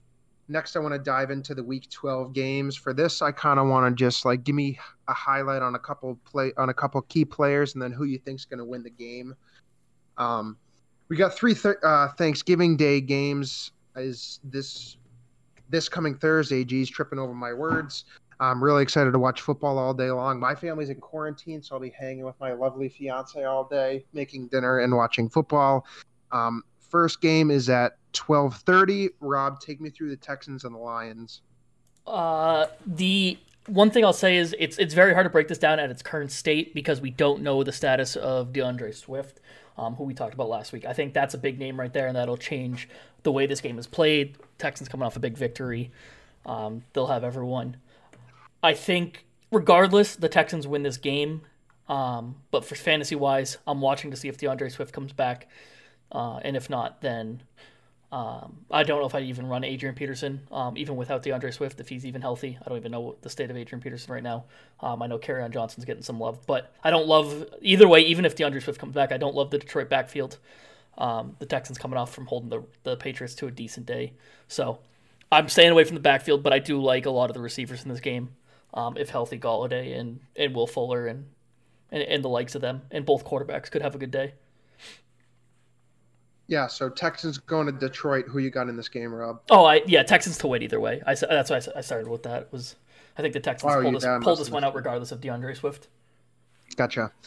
Next game I want to dig into Washington at the Cowboys. Obviously coming off a big win. Tyler, run me through this game and who who's your pick for this game? Yeah, so a couple guys that I'm looking at considering starting on the Dallas side. You're obviously starting Zeke but it's Amari Cooper and CeeDee Lamb, and I think you can start them in kind of flex positions against this Washington secondary. They're pretty good defense, but should be good. Terry McLaurin, fire up as usual. Antonio Gibson, this is a plus matchup for him. I think you got to start him. And then Alex Smith is a potential streamer option for QB. I think so. They're they're both still competing for the division, and this is kind of Dallas' Super Bowl, the Thanksgiving game. Very disappointed season I actually think they're gonna come out on top. I don't feel super confident about that, but I think they're gonna play really hard, and we're gonna see a good game here. Yeah, I agree. Um, next game I want to dig into Ravens at the Steelers. Obviously, this one's going to be a really good game as well. Steve, kind of take me through this, their defenses, and who you got picked for this game. Yeah, I think uh, Ravens really putting their season on the line here. Um, you know, with with a little over a month to go, um, you know, really need to start heading in the right direction. And I think after uh, a gut punch loss to the Titans, I do think they're going to bounce back. I also think the Steelers sort of sleptwalked through the Jaguars game, so um, I am banking on an upset here uh, by the Ravens on Thanksgiving night. Yeah, um, I agree with you on that pick as well. Um, again, a couple really good defenses, but it'll be interesting to watch Thursday night either way. Rob, Chargers and the Bills, take me through this game. Um, obviously, we just talked about Josh Allen, so what are you expecting, and who's your pick? Uh, yeah, no, I think we've been pretty fair on Josh Allen. We we know the hard schedule is coming up. This not one of the games. Chargers play teams tough, but they, um, you know, not amazing defense. Hopefully, this is the return of Ekeler. I, you know, it, it, will be hit and miss. I don't love the backfield if there's no Ekeler. If there is an Ekeler, then certainly watch it. Maybe you don't start him. It's not. Uh, we're not in fantasy playoffs yet. So if, if you're in a situation where you have him and and you already don't, if you're already convincingly in the playoffs or something like that, um, I wouldn't risk it. So I don't love the backfield for the Chargers in this one because it's just too many questions on who's playing, who's the lead guy, um, and and what's going on there. I do love you know Diggs and Allen in this one. Um, well, all all the Allens. Start all the Allens. Keenan and Josh, uh, and, and, even the Bills' defense hasn't been as good as it was last year. It's, it's shown some cracks at times, so I'm not even afraid of Keenan Allen or anything like that. Um, maybe you don't go as deep as Mike Williams and Herbert. You've picked up at this point. He's not a streamer option. He's a bona fide starter every week. So I don't know if I even pull back on that against the Bills. The, the Chargers love I have have been so good at staying in these games that I think there's fantasy value all around. I'm just staying away from the backfields in both cases because well, I already hate the Buffalo Bills backfield. Yeah, I, again, we've talked about them. And Bills um, to win, by the way. But okay, I think I thought that was kind of obvious. Yes, it, it was very obvious, but um, backfield woes for sure. Next game I want to dig into is the Titans at the Colts. Tyler, take me through this game and who you think will win. All right, we've got a good old revenge game coming up, and I think the Titans are going to be able to put up more points and look like a more fluent offense than they did last time. Uh, I don't think Corey Davis should be looked at as a starter because this is a tough matchup, but I think AJ Gra- AJ Brown and Derrick Henry can have good days as well as Tannehill. Shouldn't be at the top of your streamer option, but he could do good here. And Philip Rivers, he should be a better streamer option specifically this week over Tannehill. I know I'm going to eat those words later listening to what I just said, Philip Rivers over Tannehill sounds crazy. Pittman is a great start this week if you're kind of looking for a guy to pick up this week and start, he'd be a great option. The running back landscape, it's it's so unpredictable for me. I'm so happy that I don't have shares of those guys in the offense, but I guess you could start Jonathan Taylor against this Tennessee defense. I I just said it's a revenge game, so I guess I'm picking Tennessee. You did. I think that's fair pick. Um, Titans going on the road. You know, Col- Colts defense stronger, especially against the pass and tight ends. Um, so maybe not such a good week for Jonnu, but we'll. I mean, we'll be excited to watch that game either way. Next game, Steve, take me through the Panthers and the Vikings and who you think will be victorious in this game. Yeah, I think right now big question marks in regards to this game with Thielen um, on the COVID list and the quarterback situation for the Panthers up in the air. But as long as Dalvin Cook is out there in the backfield for the Vikings, uh, they are playing in Minnesota, so I'm going to give them the edge. I think that they're going to make a, a, strong push in the second half here. Um, but Dalvin Cook if Thielen doesn't go, um, I know Tyler mentioned before uh, Justin Jefferson, but I'm expecting a big day from Cook, uh, so I, will take the Vikings there. Yeah, really good uh, opportunity for Cook against the Panthers defense. So I like your analysis there. Rob, I'm going to come to you here for the Browns and the Jaguars. Um, run me through and who you think will win. Uh, yeah, so I'm going to say Browns pretty convincing win. It should be um, where they are in the season. They're trying to prove themselves and because they are going to be in the playoffs at this point, way way the AFC shaping up, um, they're obviously going to stay behind. Uh, they could even they you know they're ahead of the Ravens or they they could be ahead of the Ravens too in that division at the end of the season. So the big game for them to just kind of go in and convincingly win like they should. Um, so I like you know the backfield of Kareem Hunt and Nick Chubb. I like both of them. I think there's value for both of them. I think we've seen that week in week out. Um, even with Hunt's bad week uh, last week you know, James Robinson, we talked about being a dud the rest of the season. This might be one more week that you could play him. The Browns' defense is rush defense is good, but there's still value there. Um, the quarterback situation is still a mess. I don't think um, Luton's the guy. I don't think Minshew's really the guy. I think that's who they're going to target in the draft. So I am afraid of Chark. Um, and for the the the Browns kind of receivers, I don't really know.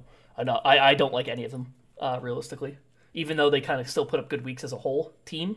Um, I'd be looking more at Austin Hooper as a streamer more than anything. Yeah, and who do you have to win? Browns.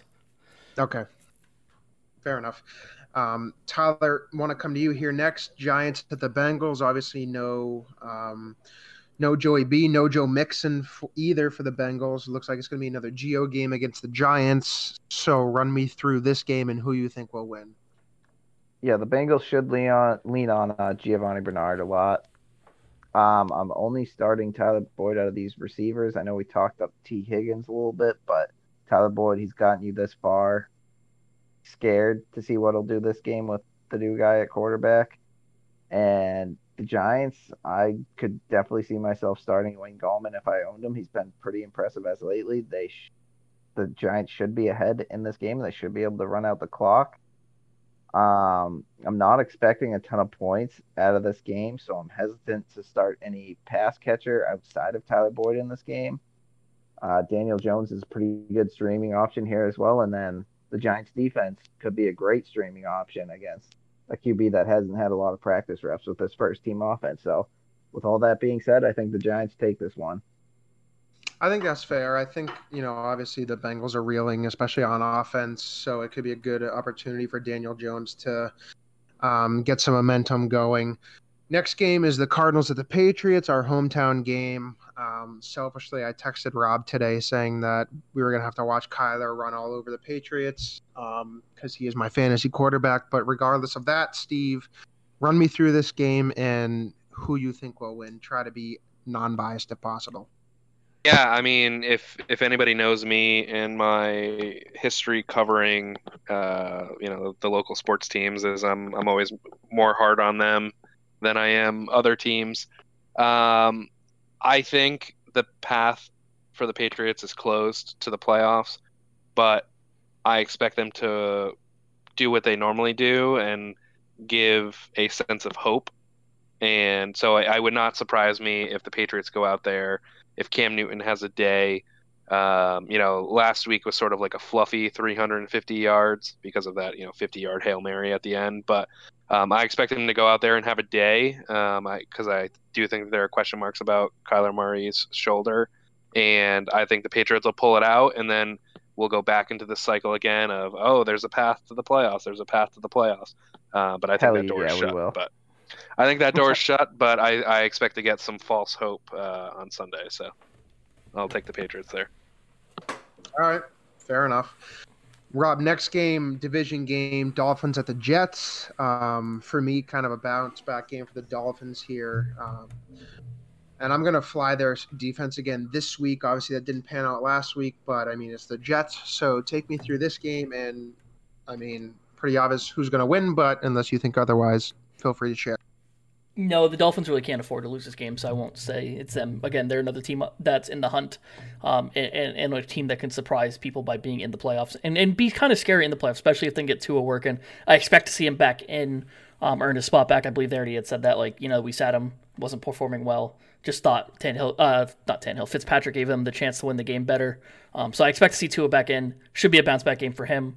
I don't see the the Jets could still be still score points. I mean, the Dolphins defense did um, get beat up a little bit by the Broncos. Um, I don't love anyone in the game really on either side though. Um, from a fantasy perspective, though, I think it'll be a convincing win for the Dolphins, but I can't pinpoint you know enough people who will do it, um, and especially if Salvon um, Ahmed or whatever is out, uh, or or even still kind of banged up. That running back core is too uh, much of a concern to start really anyone from this game. Yeah, I think this game's going to be a barn burner. Um, unless the Dolphins defense just makes a ton of stuff happen, which could easily happen, but um, we'll watch either way.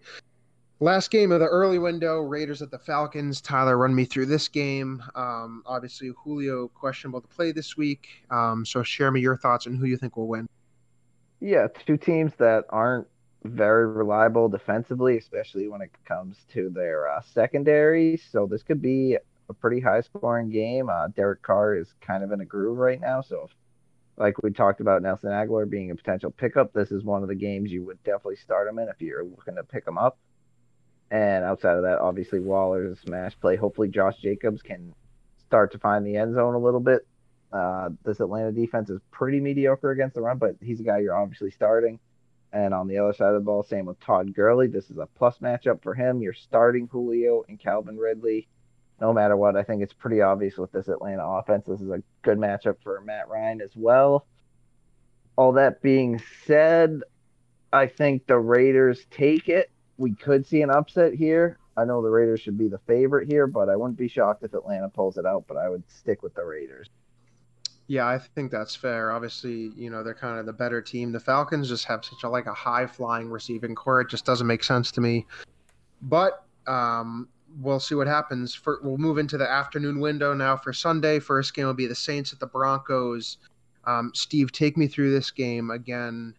Haven't heard, expecting Taysom Hill to start again, um, and we'll look to get Alvin Kamara more involved than he was this week. Um, so, kind of share with me your thoughts with this game and who you think will win.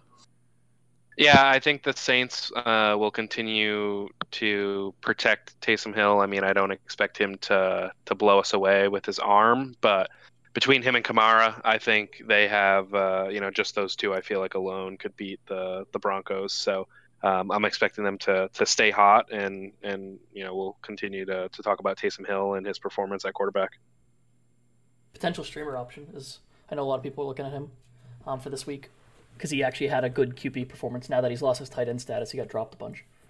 I yeah. mean his uh, his ability to, to gain yards on the ground just make him so much more valuable. Mm-hmm. So I think as I think you know with Kamara with Mike Thomas back, I just think uh, you know the the talent there is just too much for Denver to overcome. So I'll take the uh, Saints there.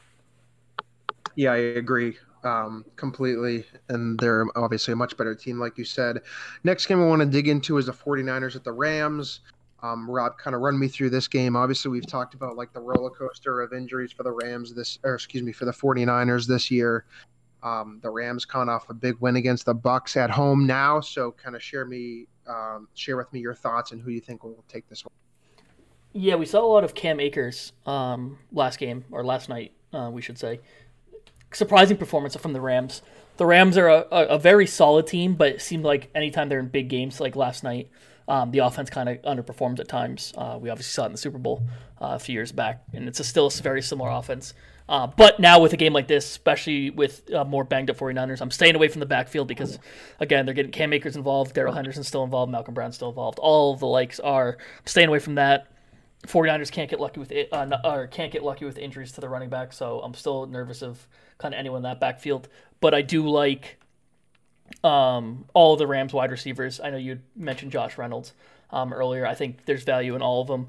They get them all involved uh, and, and, and then that, and I think Jordan Reed is back, and maybe Deebo Samuel. So those are people I'm watching uh, for the 49ers and, and potentially pick up a bullet because I know a lot of people drop Deebo because he hasn't basically played all year, and Jordan Reed will get injured after this game, so let's get some points out of him while we can.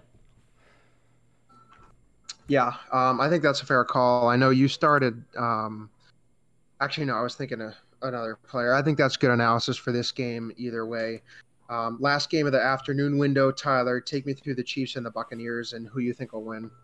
Oh, this is a game that everyone has had circled on their calendar since the schedules came out. Tom Brady versus Patrick Mahomes again. It's going to be such an exciting game. I think there are going to be a lot of points to be had. I mean, it's KC, so that's kind of the case every single time. You're obviously starting the big boys. Tyreek Hill, Travis Kelce, Pat Mahomes are going to be awesome this game. And then Clyde Edwards Helaire, I think, is very startable in this matchup. I think he's kind of touchdown dependent at this point. Uh, the Bucs' run defense has been pretty solid. They were great last year, and they're still pretty solid this year. So I think he's going to need to score a couple touchdowns to make a good fantasy day. On the other side of the ball, I think Antonio Brown's been getting more involved in this offense, and you obviously have to start your guys because they're playing KC even though they have a pretty good secondary, it's KC, and there's going to be a lot of points. Tom Brady will be able to spread out the ball. You can fire up Brown, Godwin, Evans, and Gronk as well. Hopefully, they'll all score. If I had to pick, I would choose still Ronald Jones over Leonard Fournette. I don't feel great about either of those guys, but this is a plus matchup against KC's run defense. Hopefully, one of them catch the ball and kind of separate themselves, but who knows? If you need to, you can start those guys at a flex. And with all that being said, KC's a way better team than the Bucs. But I'm biased and I'm taking Brady. No, okay. Um, I don't know. I don't know. I thought the Bucs defense was going to do better this week against the Rams. Um, and the Chiefs are just so powerful although Brady is always big off a loss. So I don't know. This is a tough one for me. Um, we'll go with your analysis and move on from there. Sunday night game we'll dig into. Longtime rivalry game should be a really good game. Bears at the Packers. Um, Steve, kind of unpack this game for me, no pun intended, and tell me who you think's going to win. I think you're headed in the right direction there. Uh, Packers. I just don't think the the Bears have enough on offense to really mount any sort of challenge, and I I do think it'll be close because I feel like these teams usually play close. It'll probably be a slow game, uh, a lower scoring game, but I think the Packers, after their um, performance last week, are going to want to to rebound pretty strongly here. So, um, you know, I have faith in uh, Aaron Rodgers, and and he's going to find that connection with um, Davante Adams a couple of times, uh, like he usually does week in and week out. So, and as long as they have Aaron Jones, and as long as they're involving him in the game plan, because I know that Rodgers likes to sort of stray off of that game plan and do his own thing. I, I think as long as they're consistent in giving Jones at least you know 15, 20 touches, I think they'll uh, be in a good mix for a victory there. Yeah, I agree with you. Um, I'm an Aaron Jones owner, so I really like to hear what you're saying. Um, either way, I think it'll be a good game. Probably lower scoring and slow, like you said, just given the two teams. Um, but it'll be good to watch either way for Sunday night. Last game we'll talk about is Monday Night Football Seahawks at the Eagles. Rob, kind of take me through this game and who you think's going to win. Well, I think I know who's going to win, and that is the Seattle Seahawks. But um, yeah, no, I like DK and Lockett. Um, and whoever is the running back of the Seahawks at the time, uh, whether that's Chris Carson or Carlos Hyde. Um, might be a little concerning if it's if it's still both of them, why they ease Chris Carson back in. Um, I don't really like the Eagles in this one. Obviously, the Seahawks have been exposed time and time and time again um, defensively. They've gotten better. They showed that last week against the Cardinals. They have gotten a little bit better defensively, and there's nothing exciting about the Eagles' offense. So the only person I'm looking there is maybe Dallas Goedert um, after the game he had. I think there's some value in him um, before Ertz comes back, but that's about it. Uh, I don't really love um, anyone else. I don't think the Seahawks receivers depth chart wise past Lockett and DK get enough targets on a consistent basis um, to be startable. Yeah, I think this game's uh, an easy one as well for the Seahawks. Um, we've talked about the Eagles a bunch of times today, so I'm not going to dig into that. Um, but that will wrap up our game previews for Week 12. Um, obviously, happy Thanksgiving. We'll wrap up this episode here with Tyler's Turkey Day bets. Um, hopefully he can get a better record than last week because we are due. So I will hand it over to Tyler. Oh shit! Here we go again, Ben. so this is just for Turkey Day. I got a pick for every single game this week. I'm gonna tweet out my favorite ones, but for all you lucky listeners, you get to fade every single pick that I have. You are gonna get rich. So we'll start out Houston versus Detroit. I'm taking the over. I think it's a bounce back game for Detroit after getting shut out. Uh, big if Swift plays, big on that over. Houston defense isn't that good. I'll take the over. And then Washington Dallas. I'm taking the over on that game as well. It's over 46. That's pretty low. Both teams are still competing a lot. Dallas defense sucks. McLaurin could have a very big day. This is Dallas' Super Bowl, so my bonus player prop on this game is Terry McLaurin over 67 and a half receiving yards. I think he's going to light it up. Now, to the Baltimore Pittsburgh game, I'm taking Baltimore. I would take them plus four and a half and money line if I could, but wait to see what Corona brings. If this game could be canceled, we've said that a million times this year, but just wait to place your bets. I'm taking the Ravens plus whatever as long as they're relatively healthy. Now, Cardinals and Pats. I love the Cardinals minus two, but I can't bet it bet I can't bet, bet against the Pats. I'm taking the Pats plus two. Can't do it. And then Dolphins versus the Jets. I'm taking the Dolphins minus seven. I'm not betting on a bounce back game for the Dolphins. I think they're frauds, but I'm just betting against the Jets. and then Chargers versus Buffalo. I'm taking over 53 and a half. Two good offenses. Bonus prop. Justin Herbert over passing yards. He hits it a lot. I love that guy. Then Cleveland, Jacksonville under 49. Uh, Cleveland's been in some pretty bad weather games lately, kind of thrown off their groove, but I think both team strategy is to kind of run the ball and eat up the clock under 49. And another game, New York Giants minus five and a half against the Cincinnati Bengals. Joe Burrow's injured. Time to tank again. Backup QBs in. Giants could take advantage of it. Giants are still fighting for the division. I love the Giants in this game. Love, love, love the Giants. And now another game taking Raiders and Falcons under 56. I know I talked this game up for being as high scoring, but it might not be as high scoring as everyone thinks. 56 is a pretty high over under.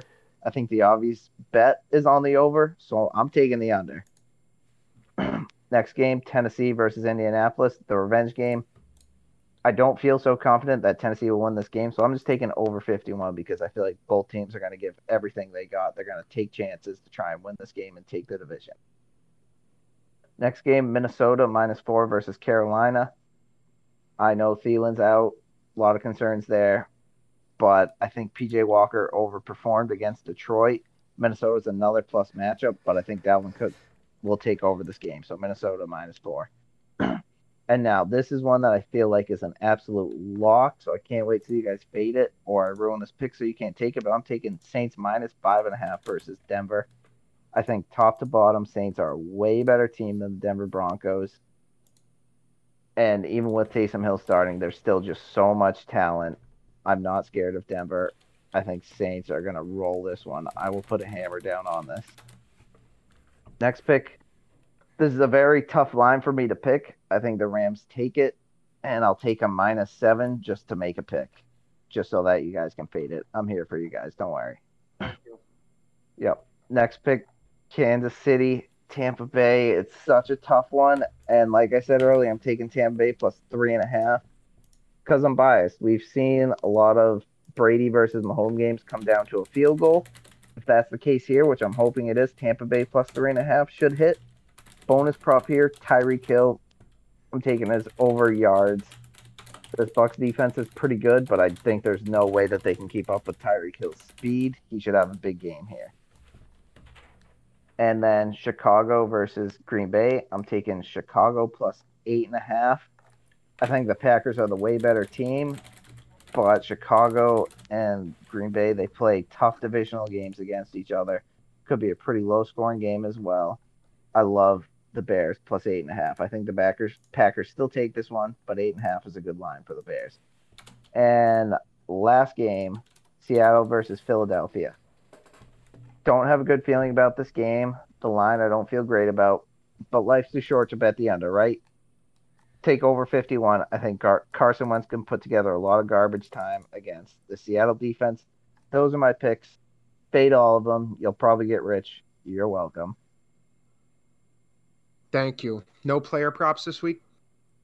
I, I threw in a couple there. I threw in Terry McLaurin and Tyreek Hill. Threw them at the end of the game, and Justin Herbert as well. Those are my those are my three. All right, fair enough. I appreciate it, Tyler. Thank you very much. As always, we'll look forward to getting rich this weekend. Um, with that, that will take us to the close of this marathon show. Um, we want to thank Steve Dennis so much for joining us today. Um, make sure to check out him at the Playoffs and Politics podcast. Steve, tell us where we can find you.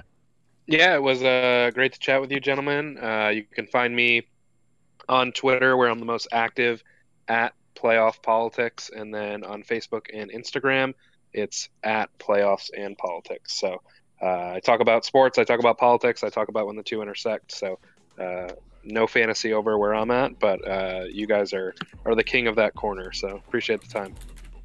Yeah, absolutely. We're honored to have you. Um, definitely check out his podcast. A lot of great conversations with some great people. Um, Rob will have all those links below, as well as our links. Make sure to follow us if you're new, like and subscribe. Um, and until next time, you, we won't hear you won't be hearing from us later this week, but we will be back next Monday. Um, we will look forward to seeing you all on the next episode of the Fantasy Frenzy podcast. See ya. Peace out, fellas. on the people like I.